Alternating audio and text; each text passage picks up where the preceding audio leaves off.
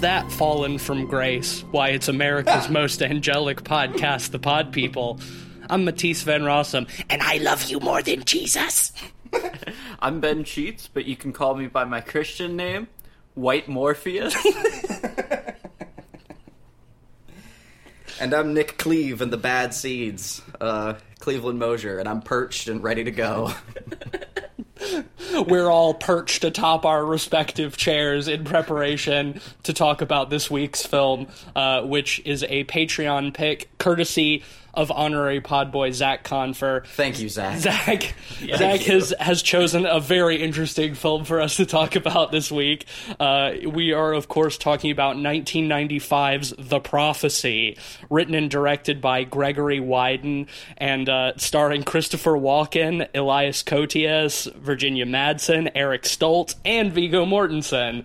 would What say- a what a cast! I would say we're going to try to talk about the prophecy. Yeah. We're going to do our best. We're gonna talk around it, but I don't know how coherent a lot of it's gonna be. Apparently, uh, Gregory Widen wrote one of the original screenplays for uh, Highlander. Yes, He like he did. He did the original idea for it and everything. You know, I have to admit, I've never seen Highlander. I haven't either. I need to change that. It's not very good. People like it, but I think that's nostalgia goggles. But Ben- from them seeing it as a kid. but then there don't can be only one. There can't be. a- What about the Kurgan? Anthony Hopkins is in that movie, isn't he? Or no, it's Sean, Sean Connery. Connery, Connery, yeah. yeah. Wow. I, I, I, lo- I love me some Sean Connery. So Well, uh, the Highlander is a conversation for another day because we got to talk about the prophecy. This is a case of the rare case of a, a movie that I know absolutely nothing about going in. Mm-hmm. I knew a couple of the actors who were in it, but absolutely nothing else. And I must say, coming out the other side of it, I don't know that much more than I did going in. I'm a little worried because, like, I know I, I was the one in the group who like grew up like going to church and getting ordained and I shit did like too. that. I, But I went that's to right. church as a kid.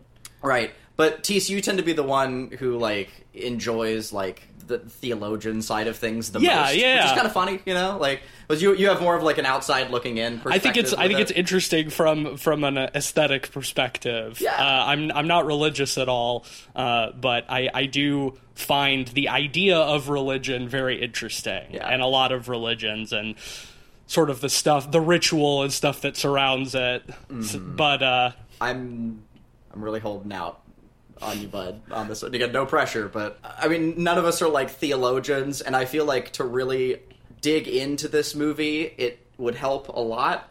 But also this movie isn't that deep. So Yeah, like it's this say, weird is middle ground. You know what I mean? I don't- Exactly, like a smart. No, it's but, No. yeah, but it, oh, but it's it is so weird. but it's absolutely It's drenched in uh, in the I'll just call it the lore of uh, of Catholicism. yeah, the, yeah. that Catholic deep lore. This uh, the, the the movie's lore kind of reminded me of the show Preacher that we've been watching. so Yeah. yeah, but without past- without any of the self awareness or yeah, comedy. Yeah, exactly. Oh, yeah. There's an air of self seriousness. Oh, this to movie's all of this movie takes itself so seriously, which is really funny. Um, it's funny you mentioned Preacher because I actually see a lot of parallels between this and Supernatural. um, uh, again, without the self awareness, but uh, I wouldn't be surprised if uh, Eric Kripke was a fan of this film.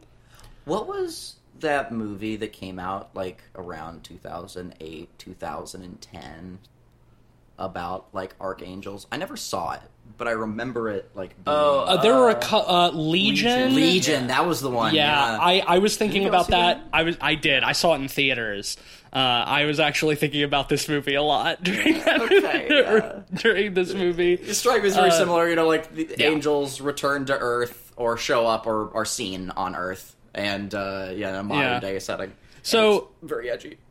very broadly, this movie is about uh, Elias Koteas, who is a, uh, a a cop who who trained to be a priest, but before he could take his final uh, vows and be accepted into the priesthood, he had a uh, crisis of faith. Why is not precisely clear. Yo. he had some kind of vision. we never see him like we we get flashbacks of like the vision but we never like get a flashback of him having it, and it was really needed. Well, I think he's. I think what it's supposed to be is that he's having it in that scene at the beginning where he's about to be ordained. That's when he's like struck with the vision, and Oh, I, so I- we do. I just sorry. In the moment, I thought it was a flashback. It's not super clear. it's not. It's not very. Yeah, wow, okay. Very well handled. But basically, he uh, gets wrapped up in. Uh, the second war in heaven because God is gone or something, or he's not talking to the angels, and uh, a la Supernatural. That's like the big overarching plot of like all 15 seasons of Supernatural. Basically, is that like God is absent and the angels are kind of running amok uh, in in his stead because they don't really know what to do. Uh, this movie has a lot of that. Uh, there's uh, Christopher Walken is the Archangel Gabriel, and he's the bad guy because he wants to take over heaven, and the angels are coming to Earth to find the Dark Soul. Uh, Dark Soul. it's literally they. It's literally the fucking Dark Soul. They call it the Dark Soul multiple times. Is this Dark Souls? It is Dark Souls, uh, but dumber, but much dumber. Um, and no relation. I- yeah, that's sort of the the overarching Now- plot. You called Christopher Walken Gabriel, which is his character's name. Yeah. But he is Nick Cave in this movie. Yeah, Did you did you get He that? is. Because Ben brought it up early on, and for the rest of the movie, it was like it felt intentional to me. I I didn't really make that connection at the time, but you're absolutely right. Yeah, he's Like, got his the black aesthetic is. Nick Cave. He's Yeah. got the blazer. It's Nick Cave. It's Nick 100%. Cave. Yeah. Well, this this movie falls into that that tradition of a lot of uh, like '90s and 2000s like uh, supernatural religious thrillers, a la Legion, Supernatural, Preacher, stuff like that. Uh, Angels in trench coats is what I call the Oh yeah, the yeah. genre. Wow, yeah, that sums it up, doesn't it? It's uh, there's there's a lot of movies and shows like that. Uh, there hasn't really been one in a while, but uh, it is sort of a, a, a a genre from a couple of decades ago, and know, this the- movie is that The because there's Matrix almost falls into that too. kind of Yeah, it's tangential. I some, think- some some aesthetic I think Columbine kind of killed that aesthetic. Oh no. I disagree because I think it was alive and well in the mid 2000s, which is well after Columbine. Maybe it's just the leather trench coats that died. Like Yeah. I feel like the Matrix specifically, that kind of more Yeah. specific aesthetic died. But yeah, general, you know, angels and trench coats. Angels in I sunglasses and trench lived coats. on, yeah. Yeah, there's a lot of those in this movie. I guess this is a good opportunity to talk about how the angels are portrayed in this movie because there's a lot of interesting decisions. Uh, we made the joke about uh, being perched on our seats. Yes. Uh, I don't know why that all of the angels in this movie continually like perch on the backs of chairs like birds. There's a reason, but it's really dumb. I think it's because they have wings, so Yeah. they're bird-like. Because angels Oh, have so they can't sit in the chair because their wings are in the way, but we you can't see their wings. I'm nodding like, with a dumb look But on my later, face. Christopher Walken. Yeah. But later, Christopher Walken's in a car with his like uh, zombie thrall. Now I've got my hands out like yep. Yeah, it doesn't. yep. like, so, like, if they had stuck to that rule, it could be neat. The problem is, is that like you have to gather it with context, Mm-hmm. and they don't give you enough for it. It, it's sort of a half thought, kind of neat idea, but the problem is like going into that concept without under before that revelation hits. It's silly as shit. Yeah, Like- it's. I, I think. It, I think they're they're trying to do a few things in this movie to make the angels seem inhuman, which of course they are as angels, and they. work. And you know, there's there's like the perching on chairs like birds. Uh, they're constantly like smelling and tasting things. Christopher Walken licks so many things in this movie, That's awesome. and just like puts stuff in his mouth. I feel like the way all of the angels interact with everyone in this movie is like weirdly sexual. Yeah. Um, there's there's like a, a a sinister horniness to every angel character in this movie. I thought that was great. It's funny at times, but uh, there are multiple interactions with like a child that like Well, see, when when Eric Stoltz is like hiding out in like the abandoned school and like the little girl comes in and he like gives her the dark soul. that was rough. it's it, was like that whole scene. He looks like a pedophile. He's he's a- acting like a pedophile. yeah. Well, and I don't I don't know if that's supposed to be because I See, feel it almost feels thematic, and it's like okay, well, and you're supposed to be creeped out by it. Like that's that's clear. but he's like supposed to be the good angel. well, I guess it's kind of gray Yeah. Yeah, because he I didn't give her the dark soul. And well yeah, and and he gives her the dark soul by like kissing her. Fucked up. Yeah. which is weird.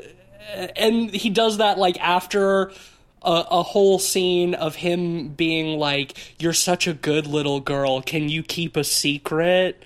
Come here. I'm. I Shaking want. I want to give you something. Yeah. head. The whole time I was watching that, I'm like, I feel like my face just like my frown deepened across the course Yeah, of that I was scene. like grimacing as it's There was going. very hard. There was Like, like, what yeah, is we- fu- Ben and I were watching it like in a group online in the Dread XP server for movie night, and there was just like a like when he when he gives her the dark soul and like just full on the mouth or whatever. There's just like a universal thing in the group where everyone just went, "Oh, It's like, oh, no. yeah. like yeah, Yeah. uh uh yeah, and it's like the smaller stuff. Like I I thought one scene that I I thought was silly as shit. We actually rewound it, but generally I liked it. It was like Christopher Walken interrogating the kids with the trumpet. Yeah. I, I, I got the biggest laugh. Why does he have the trumpet? He never. d- Gabriel? Oh, okay. I He's yeah, Gabriel. I He guess. the horn. Yeah, but he come on. never. But he never does anything with the trumpet. But also, it's just like a regular trumpet. It's It's, not well, like it's a regular trumpet that blows out windows. Yeah, well, he gives it to a kid, and like the kid beeps it, and it blows out an entire window. We, I died. I thought that was the funniest shit in the world. I rewound it. Yeah, because again, like, there's not enough time to really take it in when it happens. Like, you're still like settling into the scene and trying to figure out what's going on. So it's it's too much, like all at once. And they should have uh, made him a jazz man. Yeah, we, the kind, the Nick just have him. thing. Just That's have him constantly. Just have him constantly like playing the trumpet whenever he shows up. It's so weird. Well, like, yeah, then you know, Lucifer like sings at one point. It's so there's so many weird decisions in this movie. Yeah. yeah. Man, I will say Christopher Walken and Viggo both steal the show. Fantastic. scene eat the scenery. Fantastic. Um, I like Eric Stoltz in this too, actually, even though he's very creepy in it. yeah. Um, he is good. he has kind of an understated performance. Yeah. I, I think I think for both Virginia Madsen and Elias Koteas are pretty fine as Kinda well, performance wise. Yeah, the char- their characters aren't super interesting, but I think the on them. I think the performances are fine. I I have an interesting tangent. Uh, apparently, Eric Stoltz was the original pick to play Marty McFly in uh, I can Back see to that. the Future, Huh. um, which is weird. I mean, he and he and Michael J. Fox don't look dissimilar. Yeah, Also, they both have the they both have that same kind of like boyish When boyishness to their did Back face. to the Future come out? Back to the Future came out in the mid '80s. Yes, he would have been a lot younger. So it's not this. You know, this is ninety Yeah, this is so, at least ten years after the first Back to the Future, I right. think. So like, I could I could see it. yeah. It's just weird because he's so creepy in this movie. Yeah. I, I I kept thinking, oh man, Marty McFly is a fucking weirdo. Just very different characters. Yeah. Another thing that sort of uh, distinguishes uh, the the angels is their dialogue. They all like. I, I really liked the the sort of it, it's very heavy handed, but I did enjoy like their outward disdain towards humans, Mm-hmm. or uh, or at least their um Well, that's kind of the whole neutrality. That's kind of the whole theme of the movie, right? Is that Mm-hmm. the angels are jealous of the humans, like Lucifer was, and they're they're jealous that God loves the humans more than them, enough to give them souls. So, uh, Christopher Walken is like constantly calling them monkeys, and I liked that. I thought that was fun. Yeah, no, I, I, I do I do think it's fun. I, I think that a lot of the sort of like threatening uh, elements are are sort of undercut by uh, how easy the angels are to beat up. I, I think that kind of undercuts some Yeah. of uh, some of the stuff. Like you'd expect that like an archangel is just like all powerful and can just like point at you and you explode, right? and You sometimes know? they do. But uh, What are, the? I mean, the, the, the first, the first, e- the first bad angel, Gabriel's lieutenant or whatever.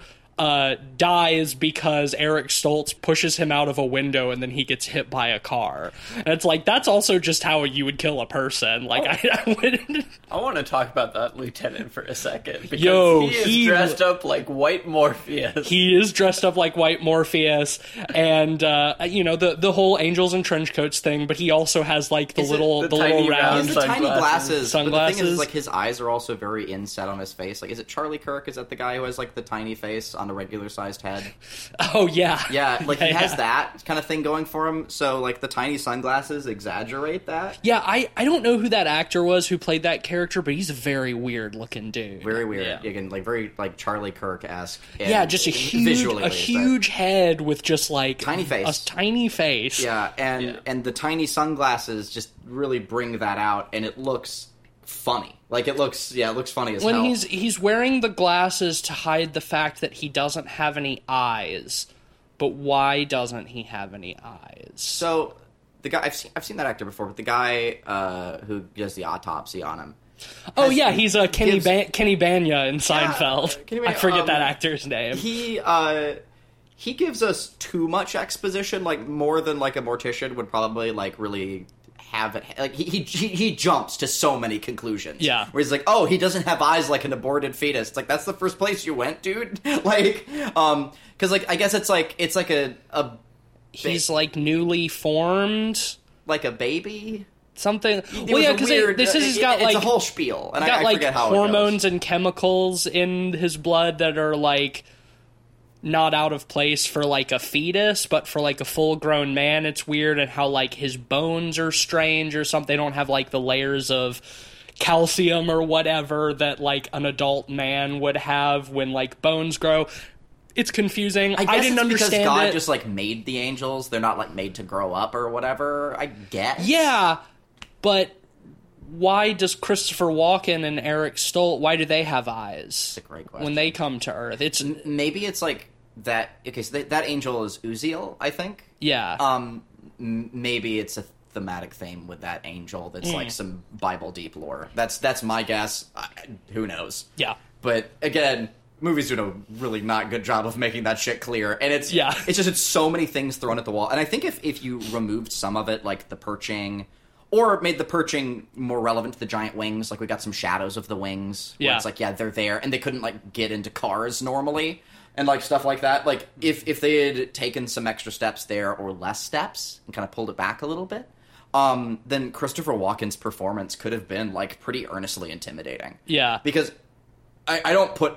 I, I think Christopher Walken was giving it everything he had. Oh yeah, I mean, I think he he brings his characteristic flair and intensity to the role, and I loved him in this mm. movie. To the point where I want to see the, the two sequels to this. There's sequels. There's two of them. no, there's four. There's four. What? Holy There's shit! four sequels. Yo. I hadn't many- even I hadn't even heard of this movie until last week. I know on some of the covers that Christopher Walken is on them. He's in the first three. Oh yeah, I I gotta watch on it. Jesus Christ. We gotta, we gotta watch it. Apparently, Danzig has a, a minor role in the second one. Well, he, see, here's the thing. Now that we've covered this one, we can It's put the the, year of the sequel, sequel! on our list. So if, any, if anybody wants to pick the sequel before the end of the year, we can. I might. I'm it's fair about game. I guess I, I uh, yeah, that's the thing. Like complaints or whatever else aside, like there's not enough of it. I think you said the same thing when we finished watching it, Ben. There's not enough of it, but I I really enjoyed Christopher Walken's performances in this movie. I, I did Yeah. too. I did too. His it's it's it's really funny. Like his SNL performances, like Christopher Walken's whole thing is his timing. Like that's his. He has a whole he has a strange cadence to the way he speaks. Yeah. It's super cool seeing it work so effectively for comedy, but also for suspense. I mean, I feel Christopher like Walken in has done has done plenty of dramatic oh, roles Yeah. very well, But like King. King of New York. there's a I lot feel of like his character has a lot of Zone. pauses that Yeah. same way. in the It's 2020s, people forget how good of an actor Christopher Walken actually is. Like Yes. stuff like Yeah. Deer Hunter and King of New York, like you said, and even this movie to an extent show like he's a really good actor. He's an This excellent movie actor. Is like a great showcase of that too, because like he's giving a very intense role. but he's also giving it kind of a campy, hammy energy at Yeah. the same time really without intriguing. sacrificing that intensity. Mm-hmm. he Which he is hard under to he understands what ty- what kind of movie this is. Yeah. like he's taking it seriously as an actor, but I think he does recognize that it's kind of a goofy, nonsensical movie. Yeah. and adds the the the right amount of camp. Yeah, Christopher Walken rules, and I, I think you're right. I think that sort of as we got into like the 2000s, he uh, had a string of just being in like kind of shitty uh, comedy movies. Well, I feel like he's an Adam Sandler player at this point. yeah, Like he's a minor true. character in all of those Adam Sandler. I just think of him. I just think of him in that fucking Balls of Fury movie, the ping pong. Yeah. Did y'all ever see that? cameos and stuff. Yeah, where he plays like a, uh, I would say, Well, it's not cameo. an, an insensitive, uh, an insensitive cultural representation. Oh, yeah. But um, How about that? yeah, well, I, I, I know that um, he just got cast as the the God emperor in Dune in Dune Part Two, which I think is exciting. Because like right after I, that news came out, I saw a clip from an interview that somebody did with him a couple of years ago in like uh, 2018 or something like that or 2020 and they were sort of asking him like um, like why have you not you know been in more movies recently and he has this moment where he's just kind of like well you know you as an actor you reach a certain age and the phone just kind of stops ringing and like seeing that clip i'm like oh no like I'm so heart, sad. Like he's such a good actor, and he's not been out of acting because he wants to be, but because he's stopped being cast and stuff. So to see that right around the same time as the news that he's going to be the the Padishah Emperor in uh, in Dune is very exciting. Also, perfect casting. Oh yeah, absolutely. perfect casting. Mm-hmm. Yeah, and and seeing his, his role here, like it, frankly, it has me even more excited. Yeah, totally. Like I yeah, I, I'm I'm super here for it, and I hope I hope that it in some capacity like jumpstarts like some sort of- Reinvigorates his career a little bit. I mean, Yeah, he's like- pretty old at this point, so I don't know how much he's trying to act. But Let, let's see a nice sunset on his career. You know what I'm saying? Like, Yeah. I uh, or whatever he wants. But like, I, I think that would be super cool because yeah, I, I love I love Christopher I agree. I think he's fantastic. I think he's pretty universally loved.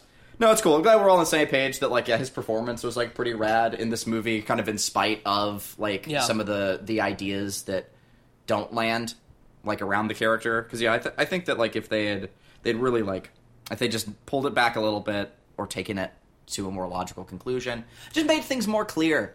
You know, Yeah. because the lore. I hate to use this term. It's usually used by like shitty like Marvel and DC fans, but like if their power levels were a little more clear. Like I know y- y- you're not in your head. Like you know what I mean. And Yeah, it's like no, again, I- I, hate that term because it's it's usually like oh well, Superman's power levels. Ah. I don't care, but here I it, it is kind of needed to be established. I mean, Like, yeah, it, I it think would really yeah, help. I think an archangel should be a little bit more powerful than than he is in this movie, especially because like we see him do things at times, like when he breaks into the morgue to destroy Uziel's body.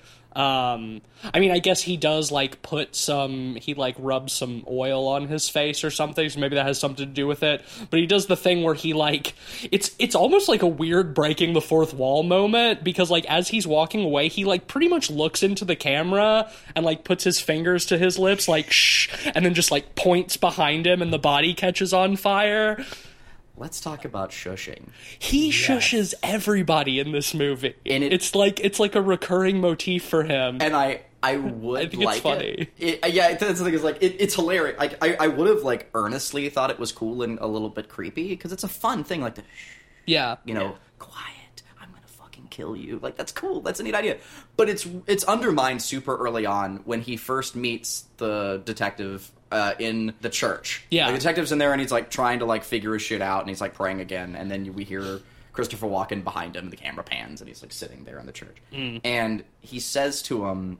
Uh, and I'm I, I'm gonna have to paraphrase because I it, it's it's so fucking insane. But he says this thing. It's like, how does it even help me out? It, Help me out. uh, How does it even like, do start? you You know- know how you got that dent in your lip? and your uh, yeah, your upper lip, Yeah, which I forget the the Philtrum. The philtrum. Yes, Yeah, it's- the technical term. It's just like before you were born, I had a secret and I told you to shush. I put yeah, I put my finger to your lips to keep you quiet before you were born, or something like that. What does that mean? what? It, and it's it's just so like out of the like you're talking about something else when he just says like do you know why you have that thing above your lip? It's like wait what what's going on? And It's just so, he out can of it's the just so blue. he can shush him before he leaves. yeah it's like It's so confusing. and it's it's again there's like a nugget of a cool idea in there where he's saying that like yeah I, i've been around for so long i was like a part of your creation you know Mm. yeah. like in some small part like i had to play in helping god you know and it's like i told you to shush and it's a cool like and it's like kind of like how the zebra got its stripes kind of thing you know Yeah. and like there's a there's a neat idea There's a that nugget of a cool idea there. but it just it isn't executed right, Right. And, it, and it's and and it's not again it's not Christopher Walken's fault. It's just it's sort of out of the blue, and it it doesn't. I don't know. It just doesn't land. But it, and it and I it know, has I- the rest I- of the movie giggling. I agree with you. I agree with you. Yeah. It's the the weird thing about this movie is that it's so full of uh, I'd say almost overflowing with lore, but all in the ways that don't matter. It's like there's Yes. there's there's Yes! so there's so Thank much you. there's so much lore in this movie that doesn't that doesn't really matter to the overall story, and it's like I I feel like if they had put the lore in the right places, then this could have been like a really sort of like rich uh universe that they created with like lots of like cool ideas and rules and stuff like that but it feels like all of the places where they put the lore is like okay that's not important to this story it doesn't I mean, matter at the- all I feel like the most bizarre example of that is the heavy Native American elements Yes, in the I was movie. about to What? go there What? first. Especially in the second half, like you have such a uh, Catholic-driven movie, and then you kind of veer sideways into this uh, Into, uh, shamanism, American yeah. mysticism. It's I I think it's racist. Like it's it's racist. Like I uh again i don't know if i would i I'm don't know if i would go to be offended. that I'm not the party to be offended by it, and like I'm not. I'm just kind of like calling it as like I perceive it, but like I don't know. It felt it felt like they're like yeah, there's angels, there's this stuff. I'm actually I'm quoting my buddy Spence who was watching it with us, but he was like you know like there's angels and you know like they they're from heaven or whatever, and oh I don't know, there's also some magic Native Americans in there too. You know like let's throw that in there because they're in the desert. The amount of thought that is put into it and how it interacts with the lore, Yeah. it just it feels it really just feels like they're like I don't know this looks neat like it, it, it it's such like a secondhand thing and it's just it, it just it, it's boiled down to just yeah they're magic. It's yeah it's not it's not thought out at all. Like i feel again i feel like there's a nugget in there somewhere where what they're kind of trying to do with it is that these sort of magical laws that govern this universe they're accessed by the indigenous people the same way as they are as everybody else. It's just how they view them is different but that isn't explored at all, all. really like i kind of get the idea that that's what they're going for because the whole thing is that the the little girl who uh, eric stoltz uh, makes out with to give her the dark soul um, is uh, looks like a beaver. i- what? She looks like a beaver. she has she has very prominent uh, front teeth. But uh, she yeah she's native american so like when she is given the dark soul it starts to make her sick because it's so evil and dark or whatever. So her grandmother takes her to like this tribe that's like living on top of like a butte in the desert and uh, they just put her in like a wigwam and just like dance and chant around her for like the last like 30 minutes of the movie. Just a lot of "Ah," like Yeah. the whole time. And it's it's not explained. The we don't get a native character who explains why well i mean it it they do a little bit. There's like they hired a handshaker or something like and I, I mean, I guess That's all we spo- I guess spoilers, sort of, but like it does work at the end, like that they are able to like banish the dark soul, it has like which I believe in fairies which appears as like a gooey skeleton. Uh, footnote on that. We gotta, yeah, that give that its own Yeah. time. Uh, but with like the native characters, it's just like it, it really is summed down to that. Uh, it, it's set in like what New Mexico, Arizona, and something like that. I, and- I couldn't I couldn't Yeah. quite place So where it was. it Could be California as well. It also works its way into the soundtrack, but it's not really like native like instruments. It's just sort of like bongos and shit, and it's like yeah, it's Yeah. a tr- tribal, yeah, and it's just one of those other things. Where not dissimilar, really rude. not dissimilar Like- from the score to Predator 2 but there it's like okay, the city's the jungle or whatever. Like it's Yeah, a sure. little, it's a little weird, This but uh, theme. But yeah. like here, um, yeah, it's just like they're driving through the desert and like they just put like Jurassic Park shit over the top of it. That's like, what the fuck is going on? like what? Uh, uh, also, when the I like I like that our big reveal that the girl has the dark soul inside of her. The way that they tell us that the dark soul is dark is it's just super racist right off the t- front. It's like she says, and I quote, like, when you cut off a Chinaman's head, like they bleed different. yeah, or they Well, bleed the okay. same. What was the No, they they don't. It's they don't bleed the same, so it's not like killing a person. Basically, it's that's that's the gist of it. But to give that some context, I don't think this is super well introduced in the film either, um, because I feel like it just kind of happens. But the the pre- the previous holder of the Dark Soul is just like some colonel, some like retired army colonel who we never see before he's dead. We don't know how he got the dark soul or whatever, like Does how it a lot of came. people or something. We got a scene of them digging up his corpse. Yeah, Well, well, they- they Eric Eric some- Eric Stoltz goes into the church like at his funeral when nobody's around and like sucks the dark soul out of his body, which is how he has it, and then he gives it to the little girl. And we do see like the general on footage, but it's not Um, Well, yeah, really much to. Elias Koteas goes to his apartment and like uh, finds some like old footage of him in the Korean War, and then also finds a locked box full of like uh, skinned faces. faces, like human faces. But we don't really know anything about this character other than that he has the dark soul. I mean, this is a whole plot in of itself. Yeah. This is a whole oh movie. yeah, totally, totally. But so like not once time so once the these dark soul is in the little girl, she starts talking like the colonel, which I think provides for some really funny moments, like when they take her to the butte uh, and she's like looking out across the desert, and like Elias Koteas goes to talk to her or whatever, and uh, she's like this is a very well defensible position. You can see for miles, and there's only one way up. So, with the proper fortifications, you could hold off against an entire battalion. It's like this is coming out of like the mouth of like a 10 year old girl. I just thought it was so fucking Yeah. funny. But what what got me to that in the first place is like yeah the weird line where she's saying that like if you cut off the head of a chinaman he doesn't bleed the same way as other people. But we see that he was in korea. So it's just being like doubly racist. It's so weird, man. Like, oh, and also too, like when they get the line about like it being a defensible position, I we're three quarters of the way into the movie at this point, maybe a little less, and uh, it, it even at that point. Like the, the lore should be pretty well established at this point, but I'm still asking myself, like, can they fly? I don't know. Like, Yeah. can, can how do the angels get there? Because we also just see that like Lucifer just shows up yeah uh, in that in that place. So it's like, how defensible is it? What does that matter? But Christopher Walken has to drive there. Yeah. He has to he has he has to go get like a new zombie thrall who can drive him up there Love because that. he can't drive the car on his own or something. Which why? why? He's been on Earth for like a thousand years. Yeah. That's plenty of time to get a driver's license or learn. You know? Yeah. Well, yeah, I mean, I feel like if you're an angel, like cars are not that hard to figure out.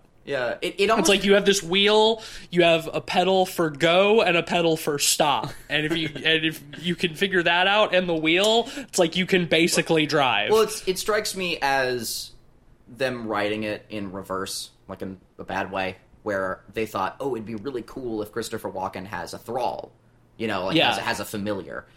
Oh, but if he's a now powerful angel, why does he need one? And he just kind of throws that he needs someone to drive for him. And Well, like- yeah, all- like maybe it's like him being like They kind of he has another reason, and he's being comedic there. It's it's hard to tell. they kind of establish it with his first thrall where the dude is basically like why won't you just let me die I love and, that. and Yeah. christopher wall well yeah i like the idea that he's like what he's doing is he's like cramming a soul back into its body after it's died so like the body is still rotting but he's just like shoved the soul back in um like conceptually i think that's cool Yeah, and eventually he'll give them his permission, their permission to die. to, to die. Yeah, I, I think that's really And- neat. Yeah, But like he tells he tells the he tells like his first zombie slave that you know sometimes there are jobs that only a monkey is fit to do. So it's like he's above like doing these things. He but is he really? Because really, all we ever see is just he needs somebody to drive him around. But also, like, doesn't he have wings? How, Maybe, What kind are of. what are the rules? And it's like Yeah. maybe I guess like you could say, and again I feel like I'm Star Trekking the you know like Star Trek fanning this, where it's like the light up buttons never meant anything, but you can say that they have warp speed, Sure. you know, or whatever, um, or they're specifically for this thing. Like maybe like when they come to Earth, they don't have they have to take like a mortal like form.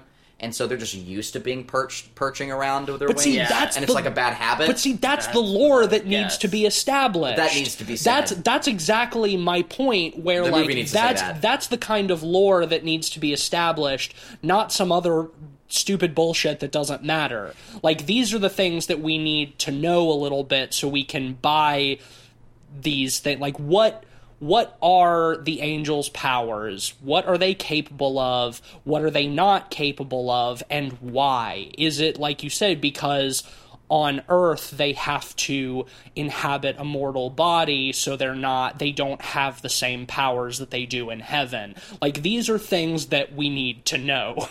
Yeah. but the movie does, it just kind of uses whatever conveniently and to go back to them defending the butte they don't do they don't I, I thought for sure after that there was gonna be like oh they prepare some like fortifications or something to like hold off christopher walken. But they don't really all they do is like lay a chain across the road so when he drives up they can pull it taut and the car hits it and he goes flying Yo, out the windshield that which shot is fucking great. hilarious it's hilarious, so it funny looked really good when the like the, the front of the car like straight up gets crumpled on that chain and he flies out. Yeah, he just looks- he just like flips out the out the. yeah, it looks so good. Like that shot, like hilarious. Like It's you're so definitely funny. laughing at it because Yeah. like you know that like the angel isn't gonna die or whatever. But like, man, like if that had been like in a more serious film or. uh, Not a film that takes something, but like authentically serious film, and like the person had just like absolutely like exploded, like when they came out the other. That that shot would have been fucking phenomenal. It still was. Yeah. like there's a lot of shots in this movie that are, that are impressive. I just thought it was so funny because kind of undermined by all the other silly. I just thought it was so funny because it seems to be establishing a theme that the angel's weakness is car accidents. because that's how that's how the the other bad angel gets killed at the beginning is he gets run over by the car and then when they need to beat up Christopher Walken they fucking crash his car so he flies out the window. So it's like angels are all powerful except to, except they're not immune to car accidents. Maybe that's why he doesn't drive. Yeah, that's right. Cars cars are driving. truly the uh, the the profane uh, anti-angel uh, machine. they are uh, they are an affront to God's light, the automobile. I um I really like the scene where after losing his first familiar, Christopher Walken go, like goes into a hospital to get another one. He also he also makes a point where it's just like, yo, those things are really hard to get a hold of. Like that they're they're a real pain in the ass to get like another familiar. That that was kind of fun. And then he goes and he goes into a hospital and he like he's like checking the reports of everybody and he's like, oh, he's gonna recover. Fuck you. Just like throwing the clipboards Yeah. around. Like, I love that whole scene. And like he goes like and he a finally lot. like, oh, on life support. Deteriorating, deteriorating. yeah. Okay. And he goes up to it and like the machine goes dee, dee, dee, and like they die and he's like, mm mm mm. It's like, nope, get back in there. Get back in there, yeah. And like the That's- person wakes up and is like horrified that they're still alive. That that is one of the, the the lore things that I feel like those rules do kind of make sense. It's like okay, he has to be. He tells the nurse that like timing is really important because obviously he has to be there at the moment of death so he can grab the soul before it flees. The body and force it it, and ram it back in there, which rules which is it's cool. yeah, it's also like a, a tertiary thing it's it's a it's a side note Yeah, in- in, like the importance in of the, the context narrative. of the film, it doesn't. that's what gets weight and that's what we get to understand it has it has no real importance to the story at all. It's flavor, and it's but it's great Cool flavor. flavor. It's cool flavor. Yeah, I, you know, I, I like that a lot. it's like you know you can get a lot of depth into a two hour movie um, and make it feel like a three course meal where like each bite that you take each scene is like rich with flavor and you move down these series of flavors or whatever and there's maybe a theme or there's something along those lines and you're drinking a nice wine that pairs with it and it works right I, mm. love, I love a good food metaphor Yes, you do. this movie is like a sub sandwich where they've just put every condiment on it. Like we've got mayo, we've got barbecue sauce, we've got chipotle ranch, we've got honey, we've got, you know, like we're putting it all on there and we're just slathering mustard, every kind of mustard, and it's just like you take a bite of it, it's like there is so many flavors in this. And I would like any of these flavors like in a, in a in a more reasonable dose, but the sandwich is just like soup. It's just dripping at this point. And Every it's now like, and then you get a, a really tasty bite where it's like, ah, there's there's where the there- flavors blend. There are nicely. good flavors yeah. in here, but there's so many other flavors going on. I can't take in any of it Yeah. or enjoy it. So you see where I'm going with this food metaphor? Sure, you agree? yeah. Like, yeah, and it's like, ah, I, I almost there there are good things here, and if you just like made this multiple sandwiches and you took your time with it and like you didn't give me like all Well, of it sounds this like it sounds like they did make multiple sandwiches. they did. And it's if like- four sequels. Yeah, and like you're just putting the wrong amounts of the wrong, the right sauces, you know, like in it. It just it doesn't. Ah, they're cool ideas here, man. Yeah, there's this is this is nothing if not a very interesting movie. Yeah. Um, I, I don't know if I would say it's really a good movie, No. but uh, but it is. I I'd never seen a movie quite like this before, and I feel like seeing this it obviously like did inspire some things that came after it. I Yeah. think I, I I do feel like this movie has is like kind of an important cinematic like touchstone. Like there's some there's some roots that spread out there. Yeah. Um, Yeah, but definitely some Matrix inspirations. yeah, but other it is stuff. uh It is a was mess. campier. same. honestly. Yeah, there there were a lot of times where I felt my attention slipping and like picked up my phone. And you know, part of that I don't I can't fully blame on the movie. This is like one of the very few movies for the podcast that I don't watch with you guys and like I watched it by myself after a full work day and then spending a couple of hours editing the last episode of the podcast. so it's like I had already been working for like almost 12 hours by the time I put this movie on and then there are just parts where I'm like I cannot engage with what the fuck is going Same. on here Sorry, and my it's a hand long work day. my hand started creeping towards my phone. I'd pick up, I'd be scrolling through Twitter a little bit, and I'd be like, oh, nope, I need to pay attention to this movie. I gotta talk about it on the podcast tomorrow. I think the biggest fault in terms of that stuff is like it takes itself just slightly too self seriously. Yeah. And because of that, like a lot of the camp elements don't work as well as they could. Uh, like I think uh, throwing everything at the wall and doing all this these crazy concepts and stuff would have worked better if they took themselves less seriously about it. Yeah, totally. Because like I don't need to know all the lore reasons for everything, Nah. but if you're not gonna spell it out, like be less serious. Be Yeah. more fun and I'll just be along for the ride. or you know, go the other direction. Because I, I agree, that would have made for a much more entertaining movie, uh, or just better film. But um, I could also see it going the opposite direction, where like you just you trim back a little bit of the lore.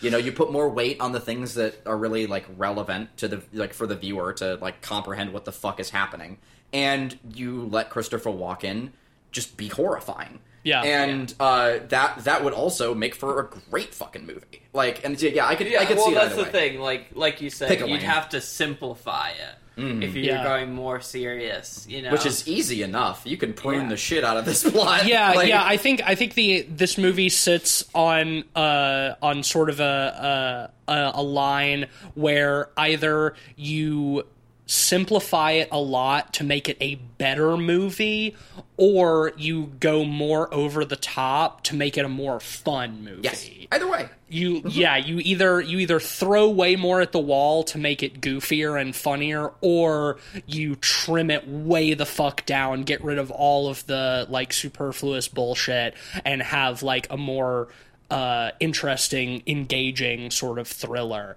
Um, speaking of throwing things at the wall, uh, I want to talk about the scene where uh, Elias Koteas and Virginia Madsen go into the cave for some reason.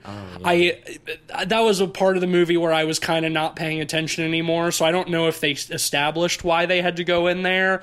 But they go into a cave and they find like the walls are covered with like angelic script or whatever, and they see a vision of like a battlefield where a bunch of angels are impaled on uh, spikes. It looks great. It looks kind of cool. I think it was really um, There's a couple of not great compositing shots where like the characters are standing in the foreground and like that's charming. behind them. Yeah, look kind bad, of. but- but uh, but Elias Koteas is like no, and he throws Oh, yeah, and he rough. throws a lantern at the wall and shatters it, and that's what dispels the vision. So he's literally throwing something at the wall. To, Yeah, it's like why? Yeah, like so.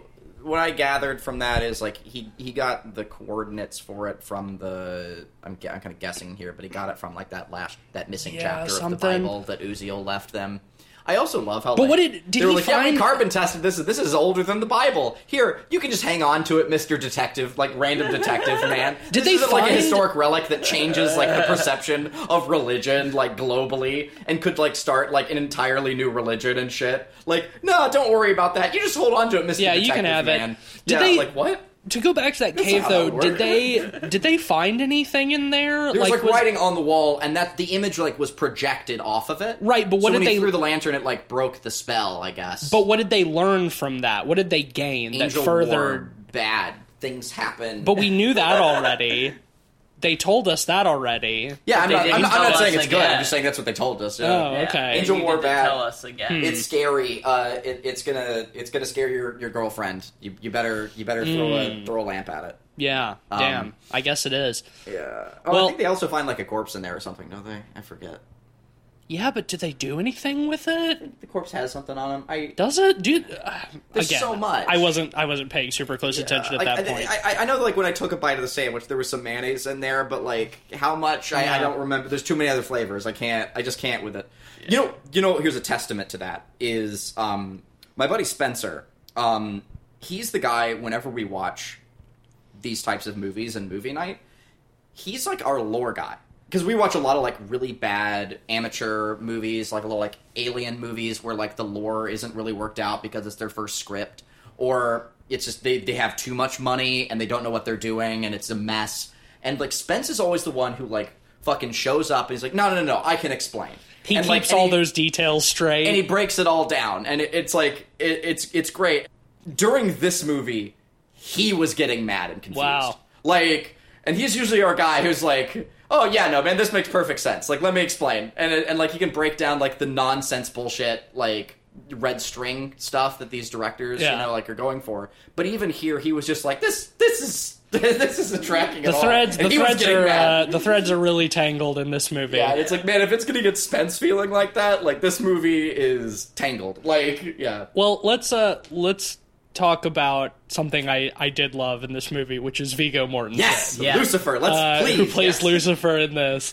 The inclusion of his character at all is confusing, but I think he's fantastic. yes, I wish we had more of him. Yes, I agree. He shows up like the night of like when Gabriel's on the way when they're up on the butte and he shows up. And he just, and again, this is supposed to be like a well defensible location, and he just like is there. He's just there. Well, uh, he is, you know, Lucifer himself. He's the devil. Power levels. Um, I love that he has a, uh, a a weird, nasty little guy who's just with him for some reason. Well, Cenobite. Not ever really explained. Just like yeah, Here's I my mean, goblin. That is the extent of what that character does. Is a couple of times he goes. Well, it's like I guess it's another familiar, like Gabriel. Yeah. You know, like I guess like okay, I guess it's a thing that angels have, but like the other, we saw two other angels and they didn't have them. Yeah. But What's the Lucifer, deal? but Lucifer brings. Lucifer. Lucifer brings.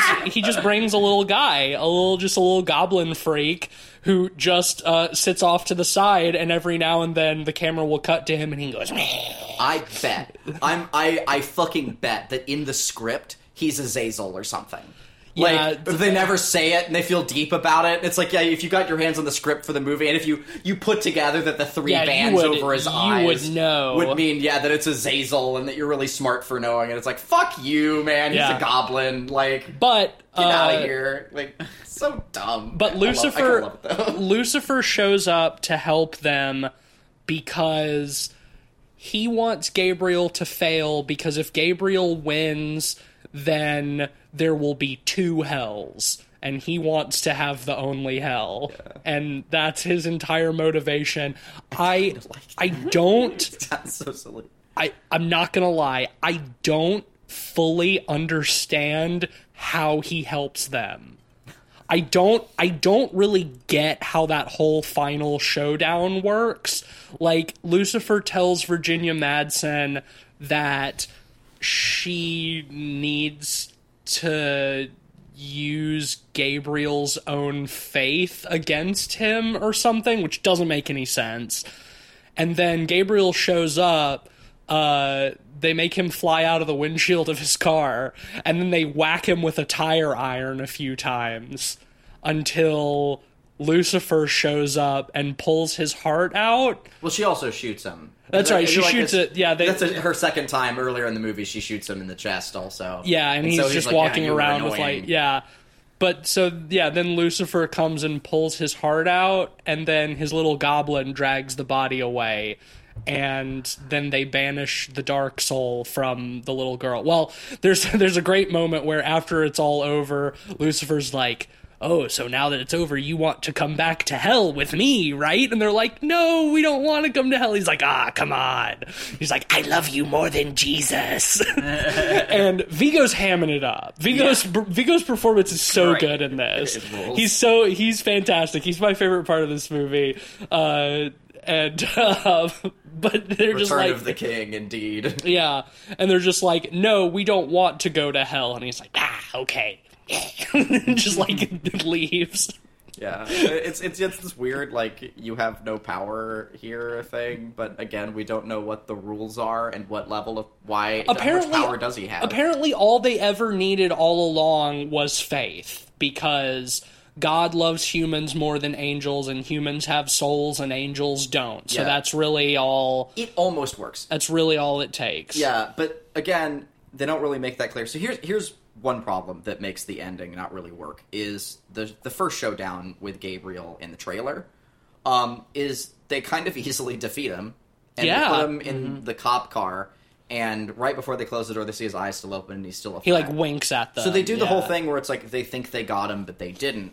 And what what trope they really should have gone for instead is they barely get out of there with their lives. Well, exactly. And well, like th- that's that's where they should have gone with that, so that we still feel like Gabriel that's is the thing. super Well, strong, that because he's an angel. when they're driving down the road, then they find like the police cruiser and it's like totaled. It's like destroyed and like the cops are like all torn up and like bloody and gory and everything. So like, oh yeah, we know that Gabriel escaped, but he obviously used his powers or something to escape from this. So why is that powers that we've never seen him use before and never see him use again? Like literally the fucking showdown they have with him at the end is he goes into the teepee to try to uh to try to take the dark soul. it was a wigwam. Okay, Excuse me, and uh, and Elias Koteas just whacks him with a tire iron a few times. Like it, they defeat him so easily. Yeah. What are the rules? What are the rules? Uh, yeah. Well, also too, like it that that that earlier sequence is really dumb because like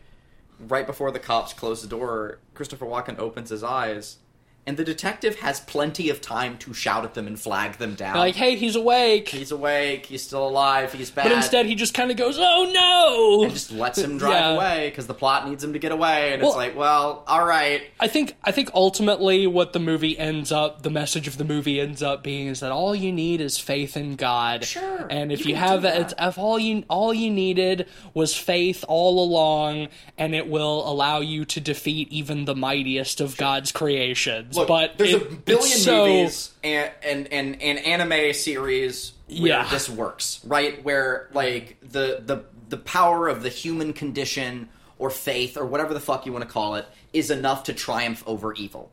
Sure. The problem is is that w- those words are said in the movie, but there's nothing that shows that, right? Because he sa- he just straight up says to Gabriel like, "Yo, I have a soul and I have faith, and that's all I need." But like Gabriel's just like beating people's heads in and like murdered tons of people like already Yeah. and shit. So like the the, the the rules don't really apply to that, right? Yeah. So like and he doesn't say that and then like a beam shoots out of his chest and kills him or something. You know what I mean? Like which almost would have been more fitting.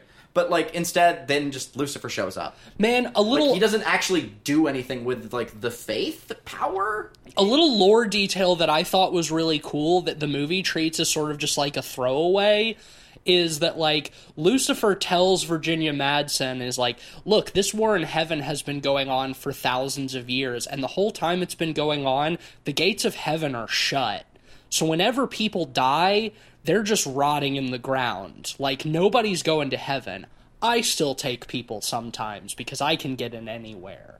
But, you know, you need to do this and defeat Gabriel so they can open the gates of heaven again so all the souls can go back. And it's like, I thought that that idea is really interesting. It's like the angels are too busy fighting to take souls into heaven.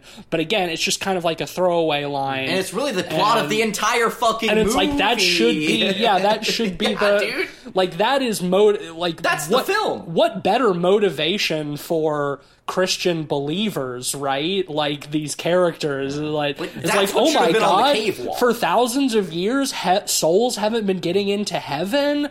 They've either just been like going nowhere or to hell. We gotta do something about this. And it's just like the movie just doesn't give a shit about that at all. Yeah. and it's like I guess we kind of see that they've accomplished their goal because when the the gooey skeleton Dark Soul comes out of the girl at the end, then like there's a literally just a ray of light that comes down from the sky from the heavens and banishes it, and it's like okay, I guess heaven's open We, again. we gotta talk about that CG a bit more. Well, Ooh, and the, goo- the gooey skeleton. Before the CG happens, we also get some absolutely outrageous, um, uh, like Big Trouble in Little China, like puppetry, where the girl's throat like engorges like a toad before the soul can come out of It's her mouth. It's just like one quick shot. it's Yeah. super fast, but like it's done practically, and it looks Yeah. and it it looks hilarious. Well, yeah, it's Yeah. it's it. I mean, it's a cool effect, but then she vomits up a CG skeleton that I genuinely,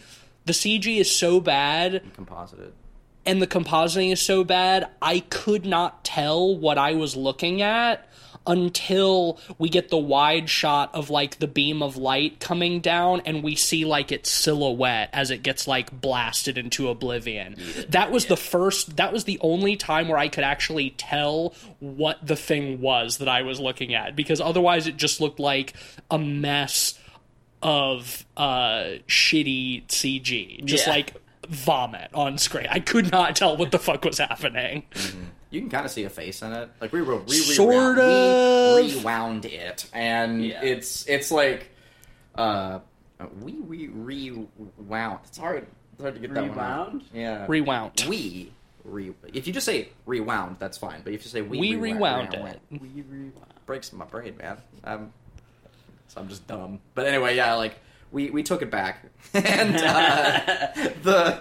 Uh, the the fucking um yeah you can see like a morphing face in it that kind of looks at the them and goes but it again it's it's such a mess. Yeah, it's um of, of visuals. Uh, I think- see, I like, think it's angels, like, visually the illegible. sky as well which again is like wait are they on earth? What's going on?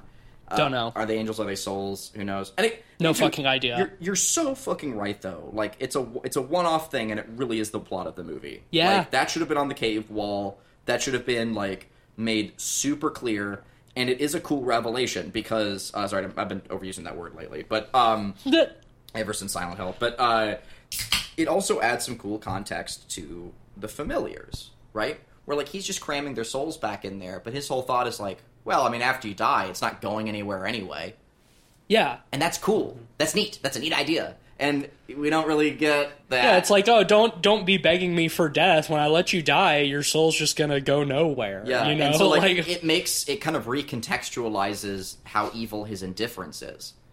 yeah, You know, it's just like really, I'm just giving you more time. When you go, you're not going to heaven. You're just gonna kind of sit anyway. That's kind of neat. It's kind of a fun idea, but again, it, they don't yep. do a lot with it. that, that's this movie in a nutshell.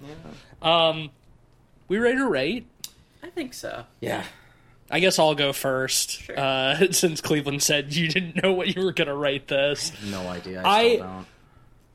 I think this is an interesting movie. I I don't I don't think it's a good movie, so I I don't really want to give it like a a good rating, but it is something. It is it is an, a really interesting movie. I think I'm going to give it a 3 out of 5 because though I wouldn't recommend it as like a good film, I would generally recommend this movie to people who haven't seen it just because it's so fucking weird. It's such a strange movie that has like such obvious roots that go to like media that came after it with some like really good performances. Yeah, I, I it's it's a bad movie, but I would I would recommend it, I think. Yeah.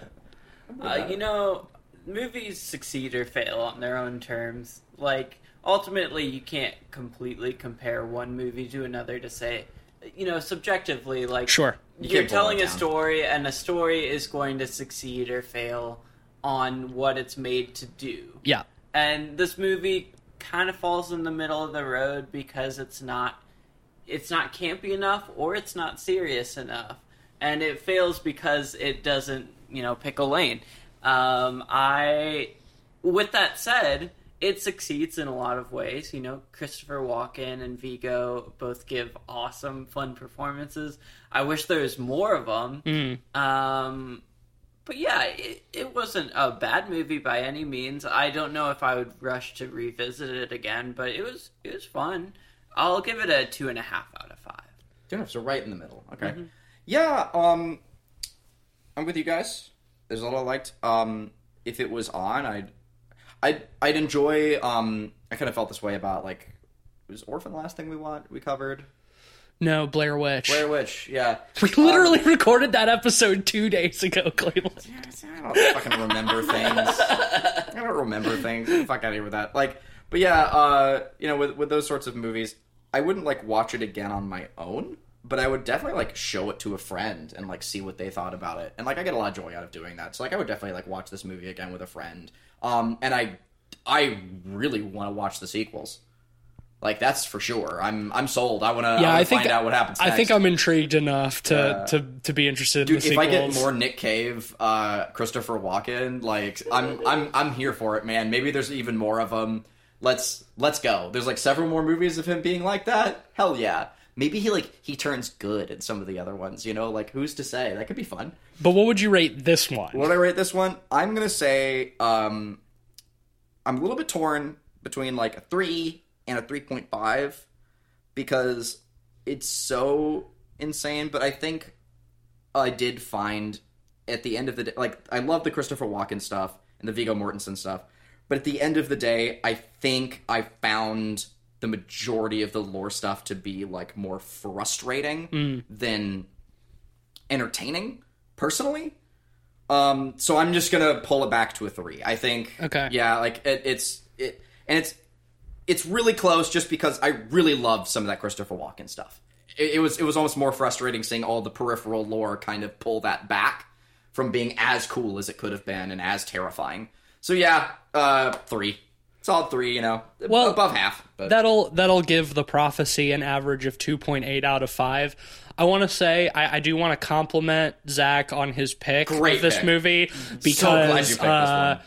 Yeah, while it's while it's not a, a particularly good movie in my opinion, wow, what a fucking interesting movie to, to watch and talk So about. much to talk Yeah. about. Like I I would absolutely recommend this film to others as a curiosity. You know what? I think I grew personally from watching this. Also, I think I learned a lot of. I got a lot of cool ideas. It out of feels- and it I learned feels- a lot of like. I I saw a lot of good examples of what not to do in ways I hadn't thought about before. honestly it it's one of those movies where after watching it i feel like an important gap in my film knowledge is filled in by watching it. As uh i guess obscure as this movie is i don't know um I, I think that it went on to influence some stuff and like man what a fucking weird interesting movie. So uh definitely check it out if you're curious. It's a little long. It is a little long for what it is. Um but anyway is next week my pick? Yep. okay.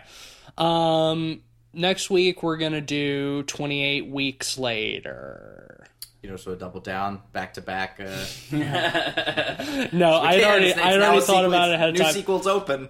no no no no no um i'm gonna we're gonna Come do on, Prophecy Two, baby. we're gonna do 28 weeks later Okay. um so that'll be that'll be next week's episode of the pod um come It's back coming and though. it We're doing Prophecy Two before the end. Sure, of the sure. year. I That's yeah, I mean happening. you've you've got more you've got more picks left, so you can you can do what you choose. Um, but it's time to do the sponsor. Now that we've got all the boys back in the same room again. Boys are back in room. The boys are back in room. All right, this week is brought to you by Rob Zombie's certified pre-owned Dragulas. They're certified pre-owned. They are certified. They uh he gives he gives a fair price for them. I got a little bit of wear and tear, but Are you looking to this baby can fit so many witches in it. slaps truck. That's right. Are you looking to burn through the witches and dig through the ditches in the back of your own personal Dragula? Well, look no further with. Well, hold on, let me look at the piece of paper again. What the fuck was it? It's Rob Zombie's certified pre-owned Dragulas. We've got the Munsters coming up pretty soon. That would have been a good sponsor for that, but this is kind of a, this is a preview. Yeah, as a preview. Yes, coming soon.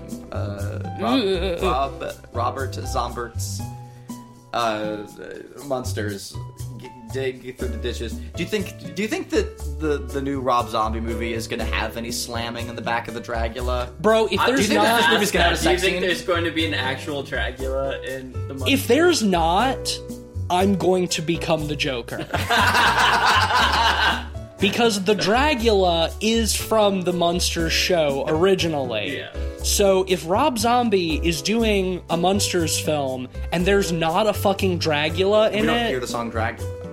I, I I don't know if they'll if they'll be that on the nose and put the song Dragula in it. That that's sort of like uh that it would be funny, but that would sort of be like fucking uh, Fred Durst making uh, Devon Sawa listen to Limp Bizkit in uh, the Fanatic. Limp Biscuit.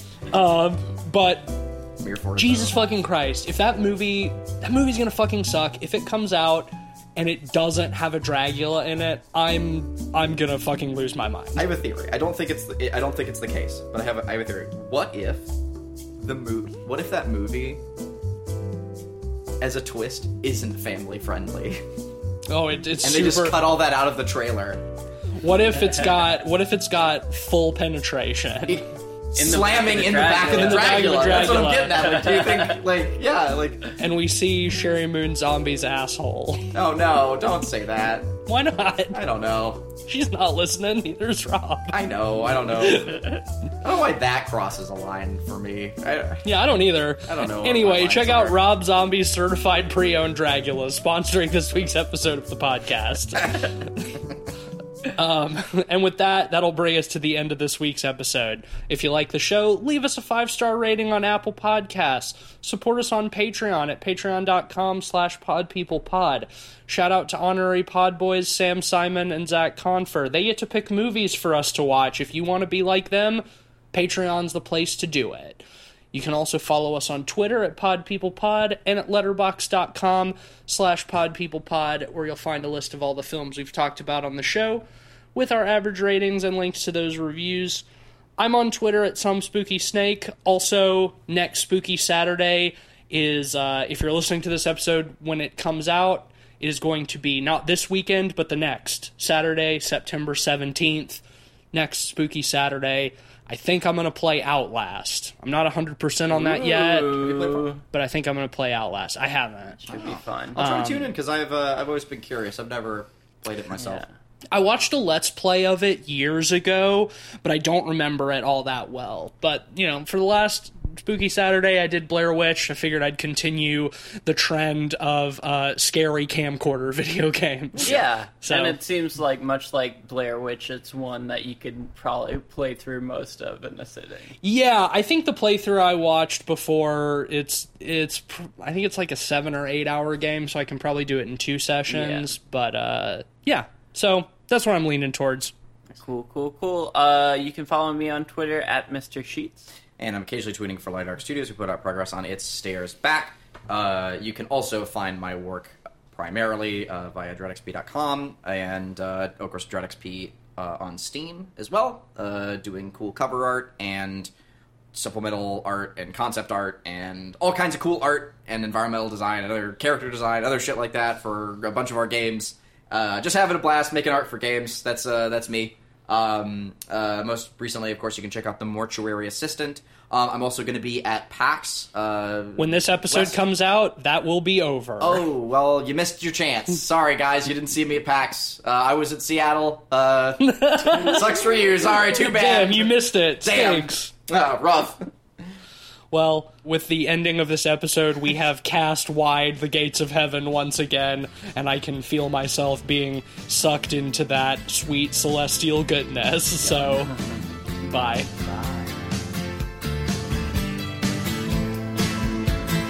Oh, is bigger. It's bigger